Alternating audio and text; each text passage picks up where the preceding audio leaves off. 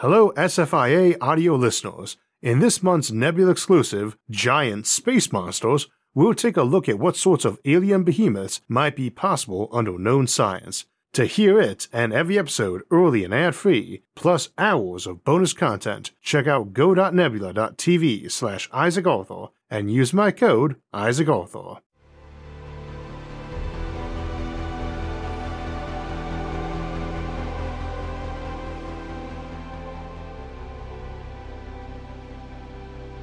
Welcome to a short in between episodes episode. The reason I'm releasing this now is there was a draft paper released recently titled The Fermi Paradox and the Aurora Effect Exo-Civilization Settlement, Expansion, and Steady States. And it started getting discussed, and I had several requests to do a video explaining it, so I thought we'd go through it and then get into some of the pros and cons for the theory. Let's start with the title if you're watching this episode, odds are you already know what the Fermi paradox is, which is the apparent contradiction between how empty of life the universe appears to be and just how huge, ancient, and filled with potentially habitable planets it is. Or basically, where are all the alien civilizations?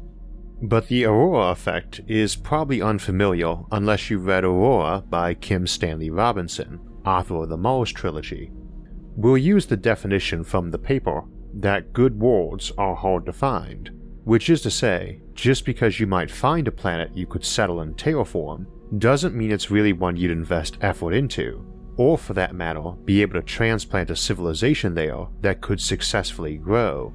History is full of settlements that failed or stalled out after all. Let me start by saying that I have issues with the theory, which I'll expand on once I've laid out what that theory is. So let's first go through the paper in a more relatable way so we understand what it is all about. If you assume that most systems don't have a place anyone wants to live or will thrive at, it really puts a dent in the classic expansion model for the galaxy. That assumes you colonize in a forced wave from Earth, our solar system anyway, and then those colonies colonize those near them eventually, who do the same. This is a very common approach for modeling galactic settlement timelines, and we often refer to it as percolation because you can then model it like a fluid going through some porous substance. How many worlds are viable for settlement, and how quickly those settlements grow to be willing and able to dispatch a daughter colony of their own, rinse and repeat. Models based on this are very sensitive to a number of variables, and can thus produce a wide range of galactic colonization timelines.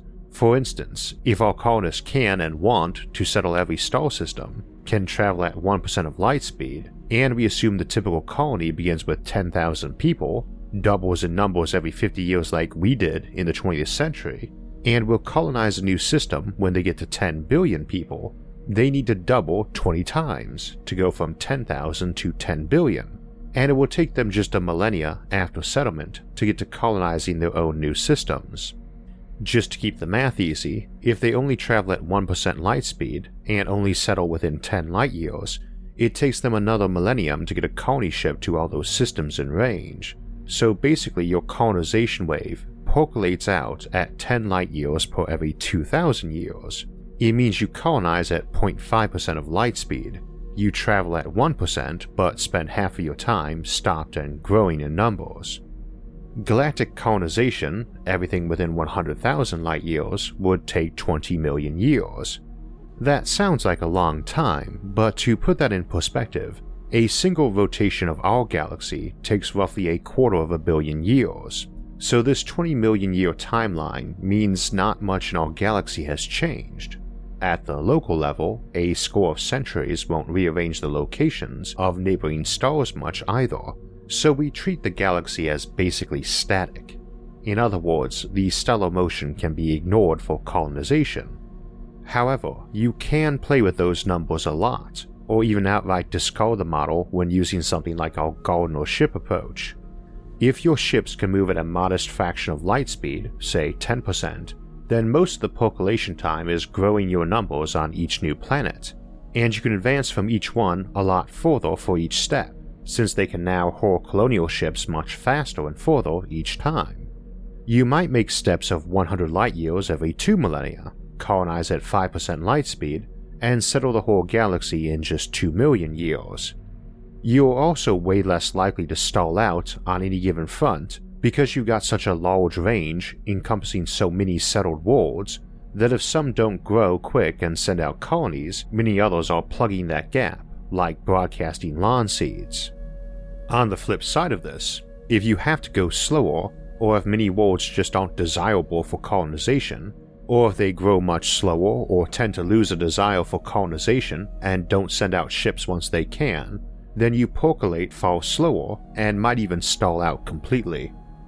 If we were assuming it takes 100,000 years to grow enough to make each new jump, and it was 10 light years a jump, you're creeping outward from Earth at just a percent of a percent of light speed, and we'll need a billion years to colonize the galaxy, during which time you can basically discard the notion that humanity is even doing this, as your civilizations are diverging massively at each step, so that even your nearest neighbors or mother world are basically different species, and you might argue about who colonizes what, since there's not likely to be much team spirit even in your local expansion area.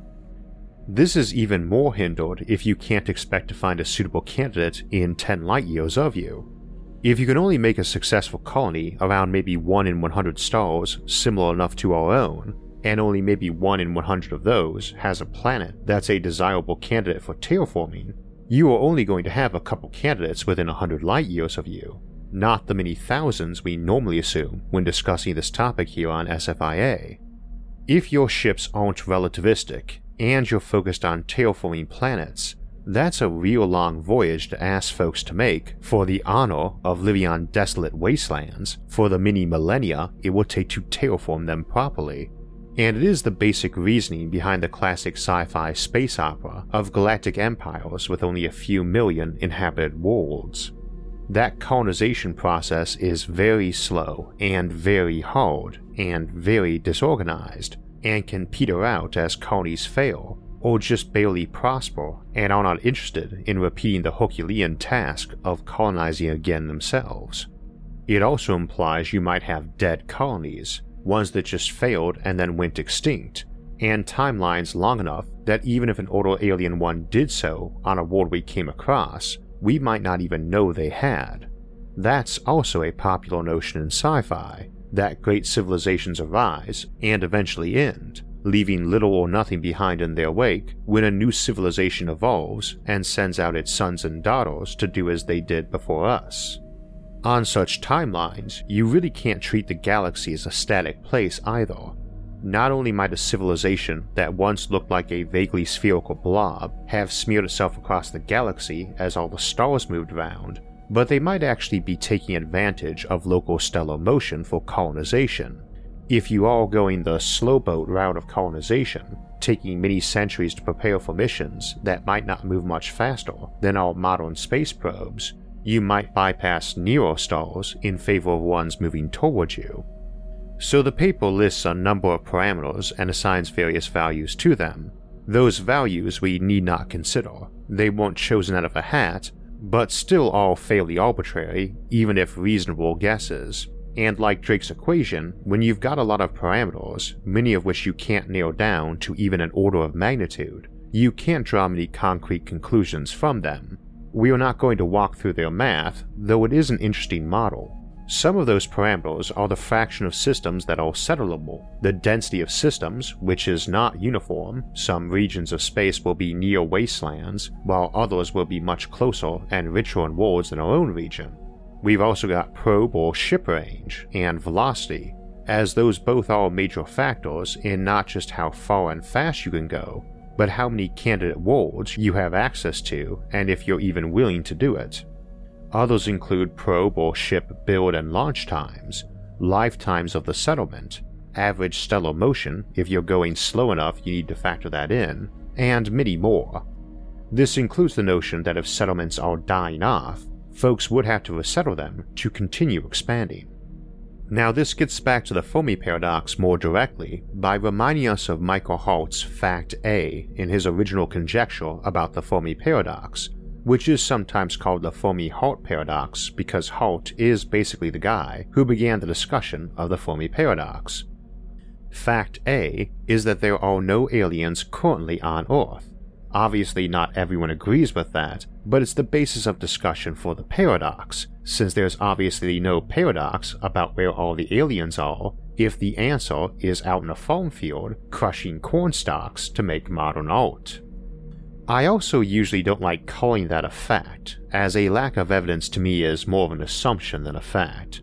I've never seen leprechauns, don't believe they exist, but I'm hesitant to say, fact, leprechauns are not on Earth.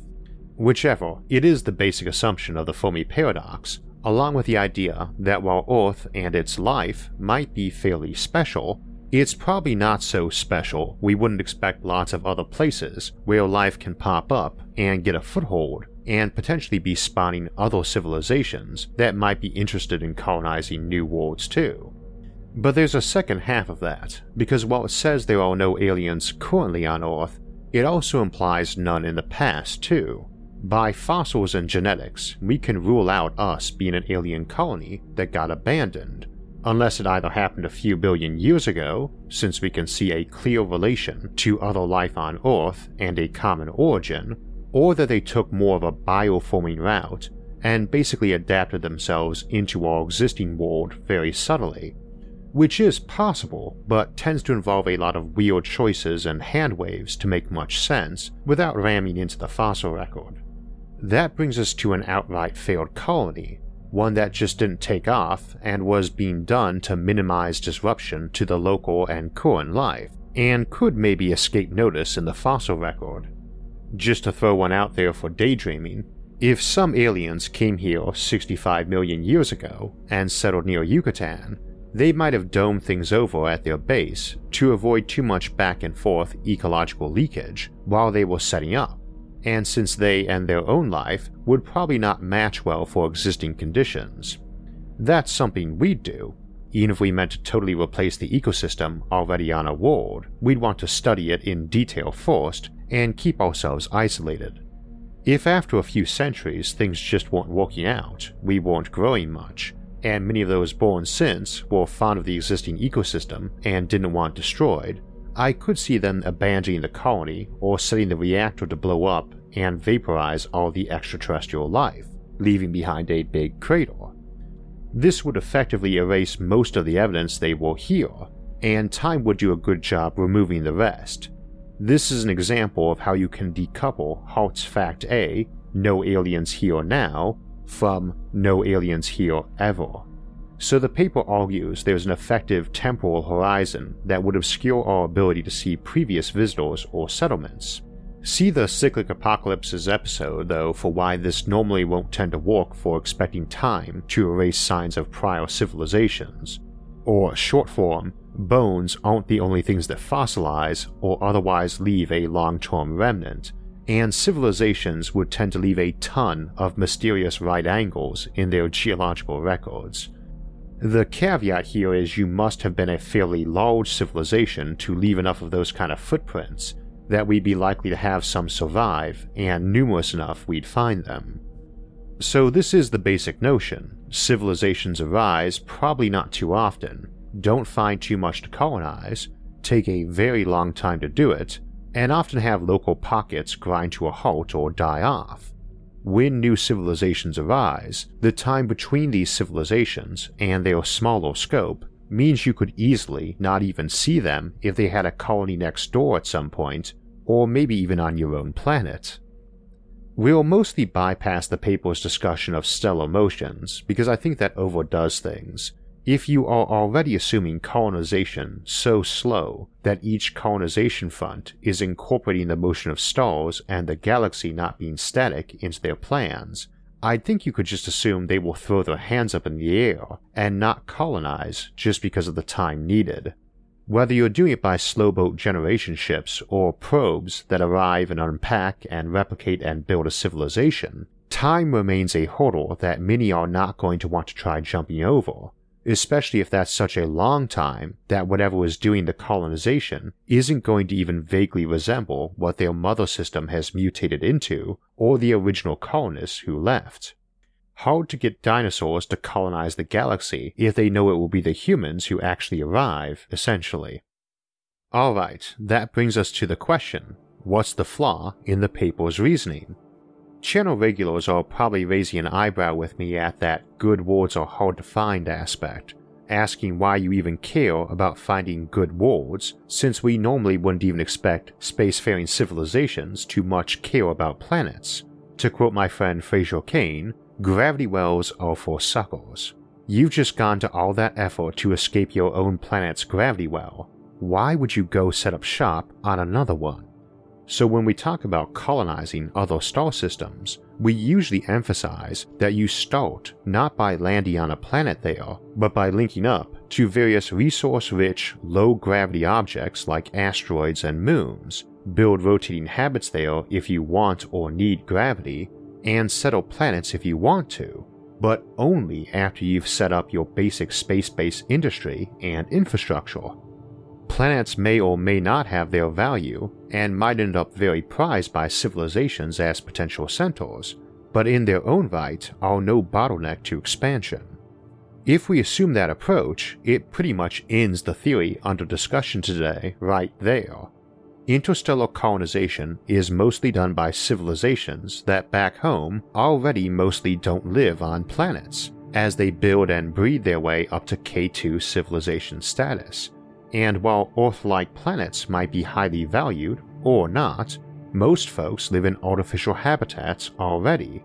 They've lived on one for the long trip to the new system, and ought to be happy enough in one at the destination, or even prefer those over spending centuries to terraform a planet. Such being the case, virtually every star and planet, habitable or not, becomes prime real estate, because to you, they are really just an electric outlet and building supply shop. But even if those systems are more valued, as they may well be, you will tend to backfill as you go, same as settlers always claim the best spots first and fill in over time. So let's get into the meat of my objection. This concept is very dependent on the notion that colonists are likely to be either limited or picky about what systems they settle, and might tend to fail even then. That's a perfectly reasonable assumption inside the usual space opera context of just settling Earth like planets. But even ignoring the notion that we are likely to build most of the places we live in, not terraform them, we are not going to make our first colonized world around another star. We'd try for Mars or Venus first, and either we'd find out that's not practical and either stay at home or go the artificial habitats route, or for a more cybernetic or digital existence, or we'd have gotten practice making places like Venus and Mars habitable, in which case, we already know how to do it, and if we can do them, then Earth-like gets very unimportant. Worlds of similar mass and temperature to Earth might not be too common, but if we widen the range to include wretched, miserable rocks like Mars and Venus, then odds are you won't ever have to look far for a star that's a good candidate. And you also have a couple planets whose inhabitants won't find them unappealing and can supply colonists. Even if you expand the habitable world definition to be safe, amenable star systems, without exposure to dangerous stellar events like supernovae, pulsars, and quasars, the time horizons and backfilling of systems from continued growth will just leave gaps in your galaxy's colonization, not roadblocks. The second flaw is that it probably won't be a process of planet hopping anyway. Even if planets are preferable, especially to folks who live on them, a future population of this solar system is likely to mostly be people who weren't born on a planet and live inside a great big cylinder or on a computer chip and neither of those cares much about either travel times or destination planets, just so long as the destination has free matter and energy to exploit.